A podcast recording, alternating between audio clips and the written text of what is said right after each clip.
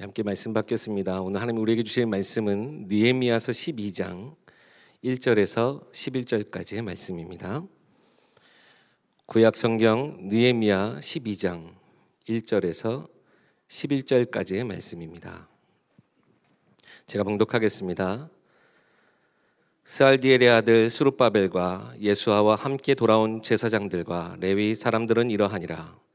제사장들은 스라야와 예레미야와 에스라와 아마랴와 말룩과 핫두스와 스가냐와 루흠과 무레못과 이또와 긴노드이와 아비야와 미야민과 마아랴와 빌가와 스마야와 요야립과 여다야와 살루와 아목과 힐기야와 여다야니 이상은 예수아 때의 제사장들과 그들의 형제의 지도자들이었느니라.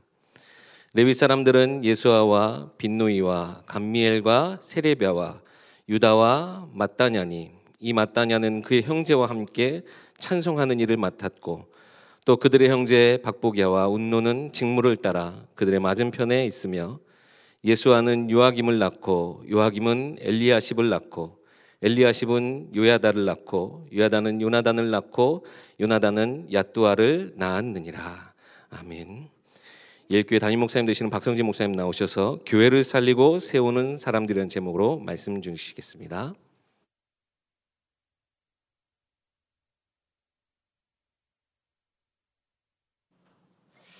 오늘 코로나 팬데믹 상황 속에서도 이렇게 또 주님의 명을 따라 세례를 베풀게 된 걸 너무나도 감사하게 생각합니다.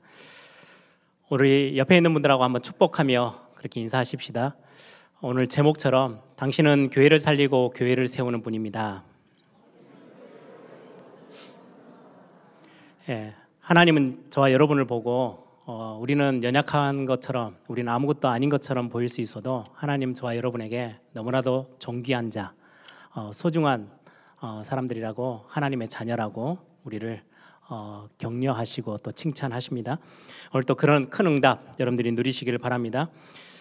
우리 계속해서 지금 느헤미야서를 보면서 12장까지 지금 오게 됩니다. 중요하게 완전히 예루살렘 다 무너지고 성전까지 다 깨트려져 버리는 그 상황에 이제 포로로 다 잡혀갔죠. 그리고 나서 70년이 지난 이후에 하나님의 은혜 속에 다시금 이제 하나님의 백성들이 고향 땅으로 돌아와서 성전을 재건합니다. 그런데 여전히 성벽이 무너져 있는 것 때문에 수많은 적들이 외부의 적들이 들어와서 짓밟고 빼앗고 많은 어려움들을 주기 때문에 그 성전이 있는 예루살렘 성에 더 이상 살지 못하고요. 많은 백성들이 뿔뿔이 안전을 자기의 목숨을 더 유지하기 위해서 뿔뿔이 흩어져 살았어요. 그러다 보니까 예배는 점점 성전 예배는 힘들어지고 멈춰서게 되죠. 그 소식을 들었던 느헤미야가 진짜 예배 이거를 회복하고 지속하기 위해서 그리고 다음 세대 언약 전달하기 위해서는 성벽을 든든히 세우고 성문을 닫아서 보호해야 되겠다. 그런 사명을 가지고 기도하며 왕의 허락을 받고 이제 예루살렘에 돌아와서 성벽을 재건하죠. 그리고 52일 만에 성벽을 다 완공하고 난 뒤에 거기서 하나님이 주시는 진정한 부흥의 은혜를 경험하죠. 근데 그게 다가 아니었어요.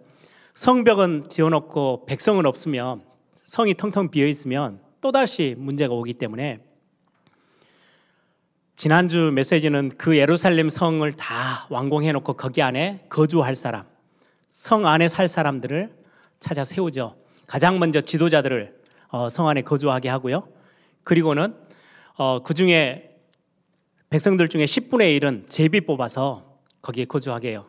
이 말은 지도자들은 중직자들 교회 안에로 따진다면 중직자를 이야기하는 거고요. 10분의 1 제비 뽑혔다라는 거는 우리가 신앙생활 하다 보면 내가 의지하지 않았는데 내가 뭔가 계획을 세우지 않았는데 친구 따라 교회에 올 수도 있고 또 남편 따라 아내 따라 부모님 따라 이 교회에 이제 같이 함께 예배하는 자로 설 수 있어요. 내 의지와 상관없이 하나님이 택하셔서 부르셔서 이 자리에 계시는 분들이 있어요. 그리고는 교회 안에 나는 이 교회에서 진짜 중요한 지역 살리고 다음 세대에게까지 언약 전달하는 이 일에 내 생을 드려야 되겠다. 그렇게 결단하고 자원해서 예루살렘 성에 들어온 사람들도 있어요. 신앙생활 그렇게 하시는 분들도 있어요. 그게 교회 안에 있는 여러 모양의 공동체의 모습들이에요. 그런데 예전에도 말씀드린 것처럼 구약의 지금 느헤미야 시대의 예루살렘 성, 이거는 지금의 교회를 의미하기도 합니다. 교회가 무너져 있으면 여지없이 나라는 어려움 당하고 시대도 어려움을 당하고 개인은 완전히 영적으로 다 무너져 버리는 거죠. 반대로 교회에 하나님의 은혜가 흘러넘치기 시작하면 개인도 살고 가정도 살고 시대를 살려낼 수 있어요. 그리고 교회가 하나 세워지는 것은 굉장히 중요합니다. 반대로 교회가 흔들리면 개인도 흔들리고 가정뿐만 아니라 시대가 어려움을 당하고 흑암으로 덮이게 되지요.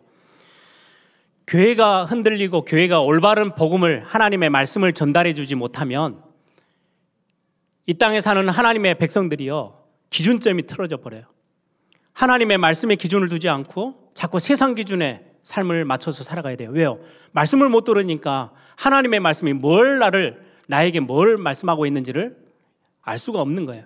그래서 세상이 말하는 목소리에 귀를 기울이고 세상 기준에 살아가요. 성공도 세상 기준의 성공, 그거 가지고 열심히 살아요. 그러다가 어느 날 무너지면 왜 망하는지도 모르고 무너져요. 성경은 말씀합니다. 하나님께 먼저 복을 받는 게 가장 중요한 거예요. 하나님의 은혜를 받는 게 가장 중요한데 세상은 하나님의 은혜와 상관없잖아요. 내가 열심히 하면, 내가 많은 배경과 많은 내가 줄을 잘 써서 어떻게 하면 성공할 수 있을지를 따라가요. 그래서 많은 하나님의 백성들이 세상에서 어려운 거예요. 뿐만 아니라 물질에 대한 개념도 기준도요, 세상에서 주는 기준 가지고 잘못하면 살 수 있어요. 하나님의 백성들이 물질이라는 것은 따라오게 돼 있어요. 하나님의 복을 받은 사람에게, 하나님의 은혜를 입은 사람에게. 그런데 세상은 어떠해요? 물질 따라다녀요. 창세기 1장에 하나님이 우리 인간을 하나님의 형상대로 창조하시면서 만물을 다스리고 정복하라고, 그리고 하나님께 인도해 나가는 굉장히 중요한 역할을 해야 되는데 어느 날 하나님의 말씀을 놓쳐버리고 언약을 놓친 하나님의 백성들이 세상 기준으로 살다 보니까요, 물질 따라다녀요. 물질의 노예가 돼 있어요. 세상이 그러하듯이 말씀이 회복되어지고 교회가 회복되어져야 이게 이제 올바르게 방향을 잡는 거예요.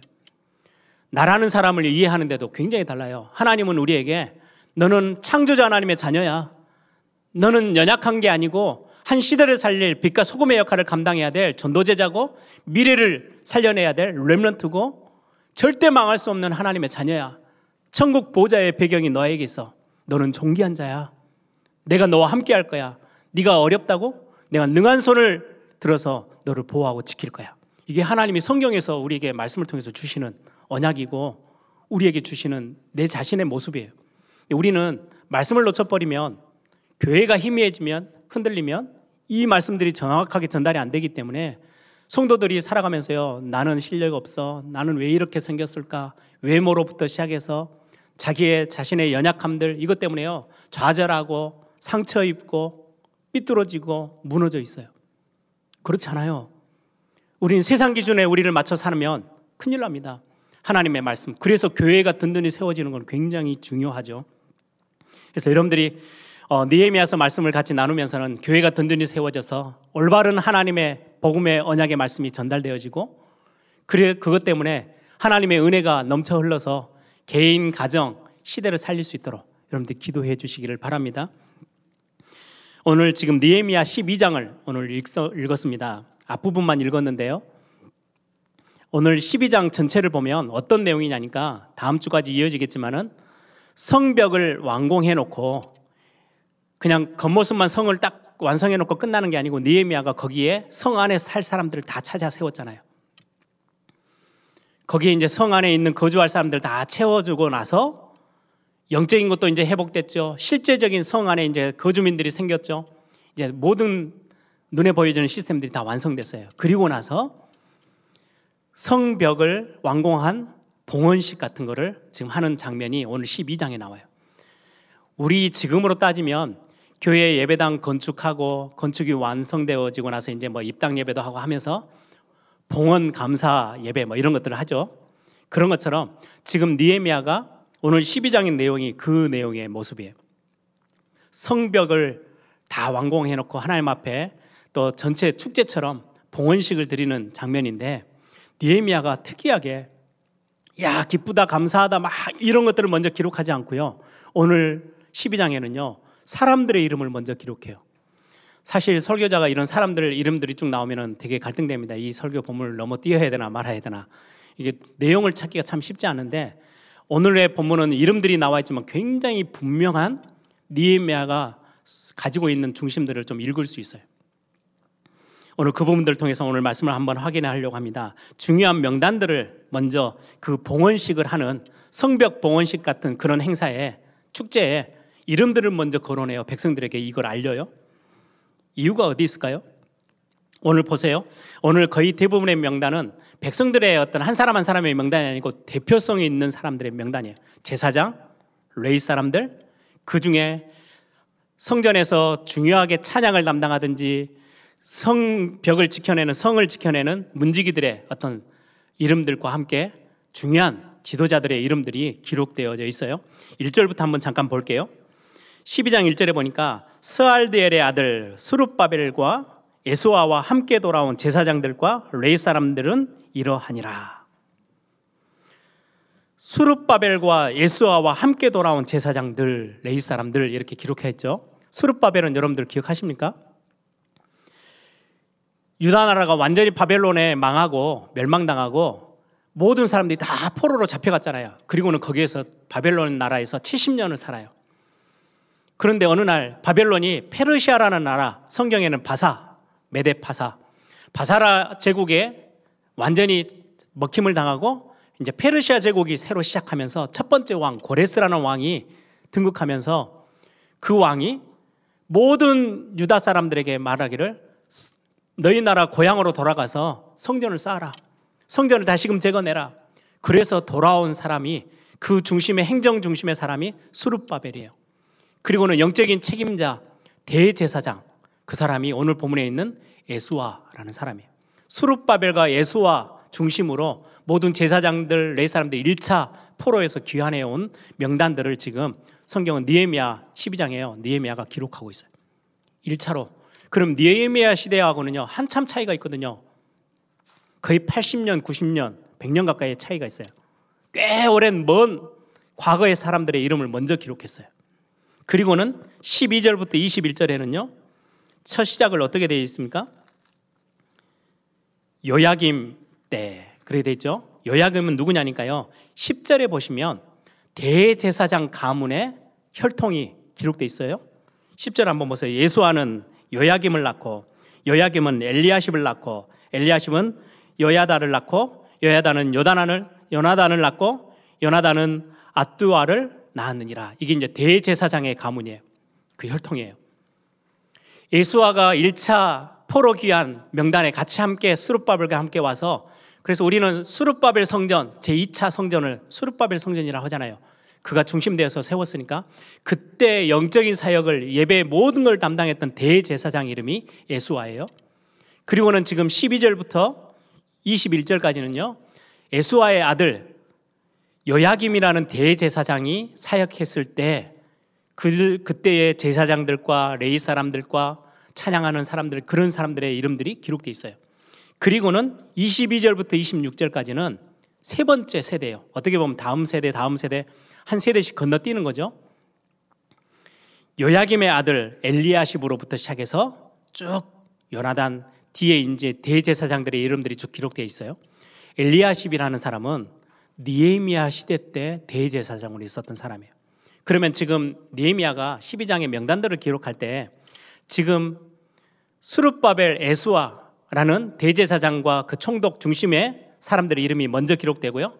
그 다음에 중간 세대 굉장히 어려웠던 시대겠죠. 성전 예배도 막 멈추고 성벽은 무너져 있기 때문에 사람들은 굉장히 어려운데도 버텨서 있었던 그 지도자들의 이름 대제사장 중심으로 요야김이라는 대제사장 때 사람들 그리고는 지금 성벽을 재건했던 자기 시대 대제사장 엘리야십을 중심으로 이름들이 기록되어 있어요.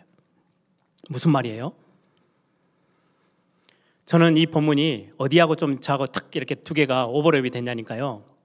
느헤미야 1장.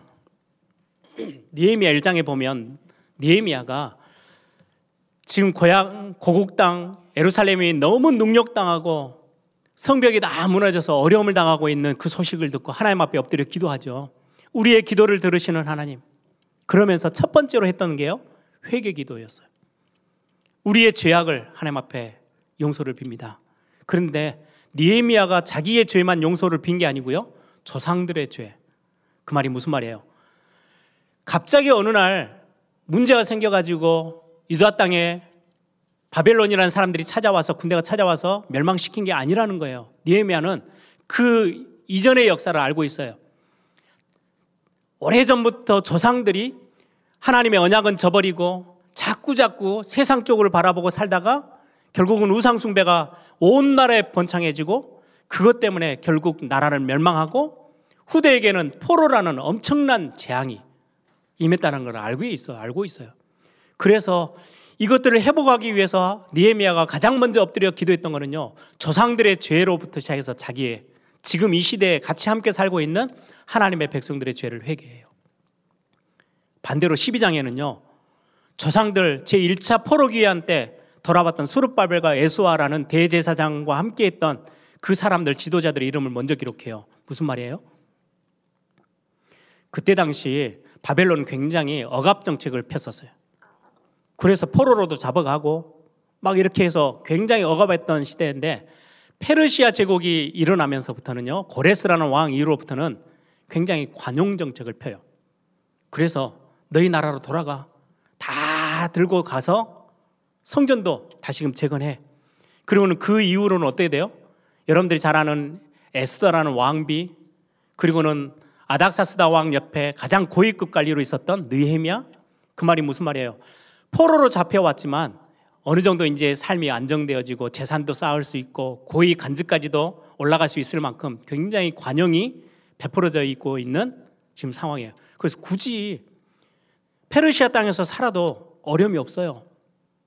굳이 저기까지 다시금 고향 땅까지 갈 필요 없어요. 왜? 거기는 완전히 폐허가 되어 있는데. 그런데 느헤미야가 지금 기록하는 내용이 있어요. 지금 이 시대에 우리가 지금 와서 성벽을 다 재건했는데 우리의 열심과 우리의 노력과 헌신만으로 이 성벽이 지어진 거 아니야. 그 시대, 가장 어려웠던 시대, 평안한 삶을 보장받을 수 있는 페르시아를 뒤로 하고 그렇게 황폐되어 있고 무너져 있는 예루살렘에 예배를 사모하고 성전을 회복하는 꿈을 꾸며 그 어려움을 선택하고 들어와서 그 어려운 시절에 성전을 재건해냈던 그 1세대, 포로에서 1차로 귀환했던 세대의 이름들을 먼저 기록해요. 지금의 응답, 지금의 축복은 우리의 열심과 우리의 헌신과 우리의 노력으로 생겨진 게 아니고, 수십 년 전 1세대들이 기도하며 예배를 사모하며 그렇게도 어렵게 성전 회복을 마음에 품고 꿈꿨던 그들이 와서, 아주 작은 일이었겠지만은 그 일을 했던 것부터가, 거기서부터 시작이야. 멸망도 많은 부모 세대들이 언약을 제대로 전달해주지 못한 것 때문에 멸망이 왔다면, 반대로 지금의 축복과 응답과 진정한 부흥의 이 일들은 그 어려웠던 시절, 안정된 삶을 뒤로 하고 1차 포로 귀환했던 스룹바벨과 예수아 그 대제사장 중심으로 포로에서 귀환해서 와서 성전을 재건했던 그 사람들, 그 우리의 부모 세대, 저 멀리 할아버지 뻘 되는 그 세대로부터 이 일은, 이 응답은 시작된 거야. 그 봉헌식 때 지금 느헤미야는 그걸 알리고 있는 거예요. 굉장히 중요하죠. 오늘의 축복, 우리 렘넌트들 오늘 이 자리에 있죠. 우리 유아세례 받는 우리 렘넌트들도 있죠. 기억하셔야 돼요. 저는 오늘 이 본문을 묵상하고 메시지를 정리하면서요, 많은 생각을 했어요. 내가 이 자리에 있게 된 이유, 나에게 언약을 전달해 주셨던 부모님, 그리고 믿음의 선배들, 우리 부모 세대들, 아, 이분들 아니었으면 내가 어떻게 복음을 정확하게 알 수 있었을까? 어떻게 예배라는 것을 진짜 귀하게 배웠을까? 하나님 경외하는 거? 아, 내가 잘 모르고 배웠을 건데, 잘 모르고 살았을 건데. 이분들이 아니었으면 내가 내 자리, 이 자리를 서게 있는 거, 근본적으로는 하나님의 은혜지만 이분들이 아니었으면 나는 이 자리에 설 수 있는 사람이 아니었구나. 정말 확인하고 하나님 앞에 정말 많은 것들을 생각하고 묵상했던 시간이었어요. 그래서 가장 첫 번째로 우리 부모 세대에게 말씀을 전달합니다. 오늘 본문을 통해서요. 지금 느헤미야가 성전을 사모하고 예배를 사모했던 그 1세대들이 그 어려운 시기를 마다하지 않고 와서 성전을 재건해내고 예루살렘 성을 어떻게든지 지켜보려고 몸부림쳤던 그 1세대들을 기록하는 그 마음처럼, 여러분, 이 예일교회가 지금 여기까지 세워진 거 그냥 아니에요. 우리 부모 세대들, 지금 여기 많이 연세 드신 분들도 많죠.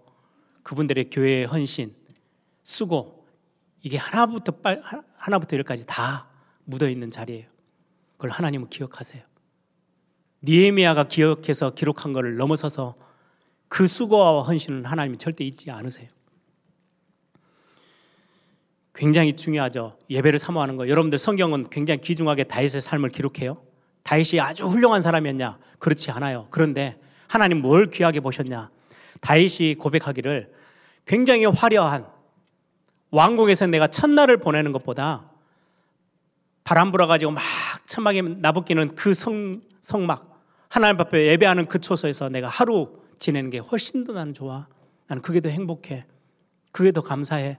그렇게 예배를 사모하고 그렇게 하나님을 경외했던 다윗의 삶을 하나님은요 너무 귀하게 보시고, 다윗을 통해서 하나님은요 굉장한 일을 행하셨어요.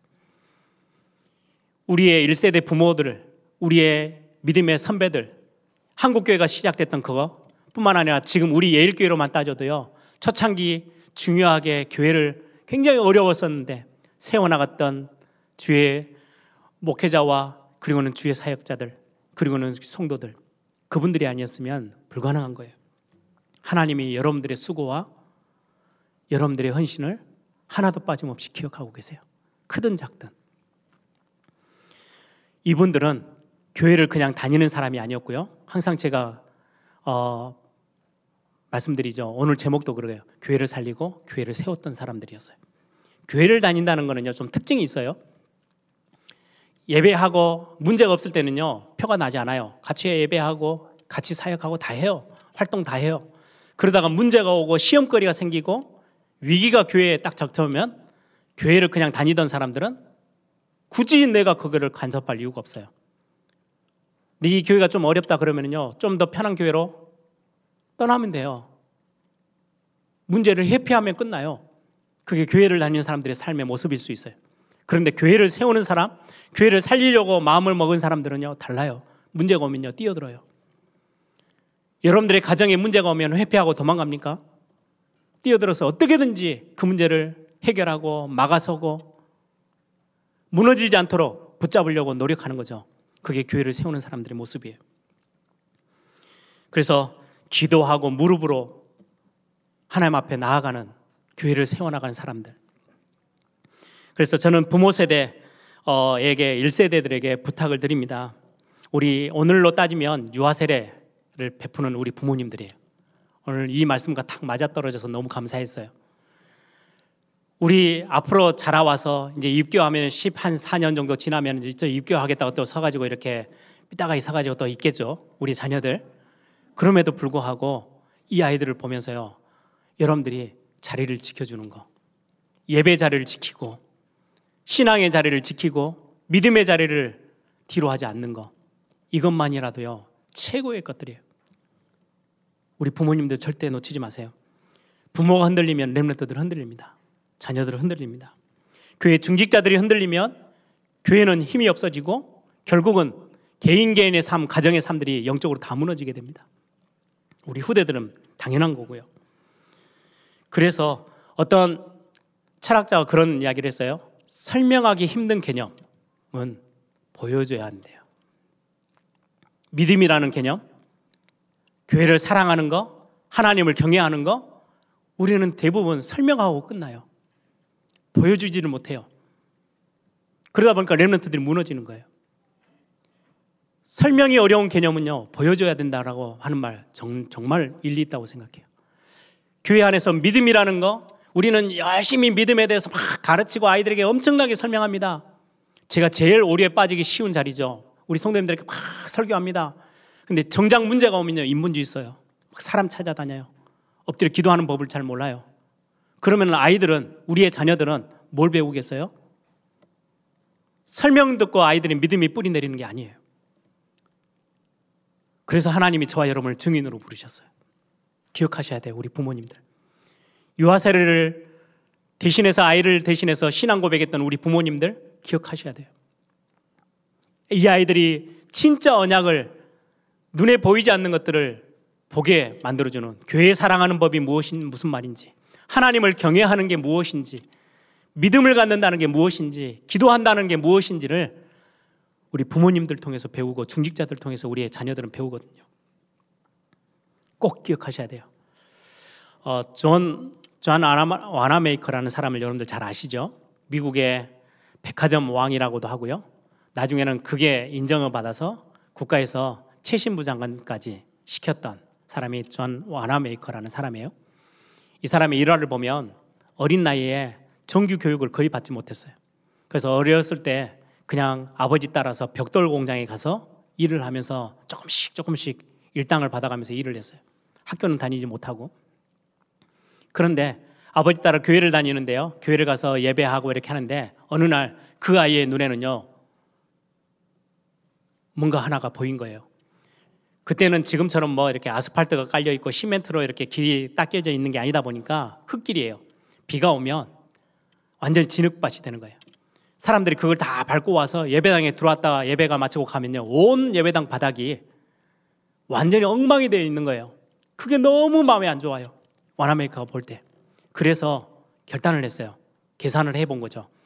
내가 지금 벽돌 공장에서 일하고 임금을 받는데 이거를 벽돌하고 바꾸면, 이걸 하나씩 예배당 입구로부터 깔아 나가면 한 2년 정도 내가 일을 해가지고 벽돌을 돈하고 내가 임금하고 바꿔서 벽돌을 깔기 시작하면 한 2년 정도 걸리겠네. 결단을 하고요, 그 일을 시작한 거예요. 벽돌을 하나씩 자기 임금과 바꿔서 벽돌을 쌓기 시작했어요. 예배당 입구로부터. 어느 날 시간 지나다 보니까요, 벽돌이 점점 많아지거든요. 사람들은 이건 누가 깔았지? 하고 그냥 다 무심코 다 지나가는데, 그 교회 목사님은 이거 누가 했는지 좀 알아봐야 되겠다. 그래서 밤늦은 시간까지 기다리는 거예요. 근데 다른 사람이 아니고 그 조그만한 소년 와나메이커가요 벽돌을 깔고 가는 거예요. 매일 밤마다 와서 그걸 교회에 광고해요. 지금 와나메이커라는 이 조그만한 아이가 교회에 이 중요한 일을 하는데 우리는 뭐하고 있었냐. 그 소식을 듣고 교회의 모든 어른들이 다 일어나가지고요, 구멍난 지붕도 메꾸고 허물어진 벽돌도 다시금 새로 하고, 벽돌도 가지고 다 앞마당을 다 깔아서 교회 예배할 수 있는 처소를요 지켜내기 시작해요. 그게 와나메이커예요. 그게 교회를 세우는 거예요. 와나메이커는 교회를 세우는 사람이었어요. 나중에 67년간 주일학교 교사를 했대요. 한 주도 빠지지 않고. 최신부 장관을 맡겼을 때 못한다 했잖아요. 왜요? 내가 섬기는 교회는 필라델피아에 있고, 정치를 하려면은, 최신부 장관을 하려면은 워싱턴에 있어야 되는데 그게 지금 차로 가도 한 3시간 정도 걸리거든요. 그때면은요 기차를 타고 왔다 갔다 했다고 해요. 그거 허락받고 매주 주말마다 교회로 올라가서 주일학교 교사를 끊임없이 67년간을 했대요. 교회를 세운 사람이에요. 우리 렘넌트들에게, 우리의 다음 세대를 책임져야 될 우리의 자녀들에게 부탁을 합니다. 오늘 메시지 속에서 딱 기도 제목을 붙잡기를 바랍니다. 우리 자녀들, 여러분들 보면 엄청 똑똑하거든요. 영어로 말하면 스마트해요. 굉장히 이렇게 반짝반짝해요.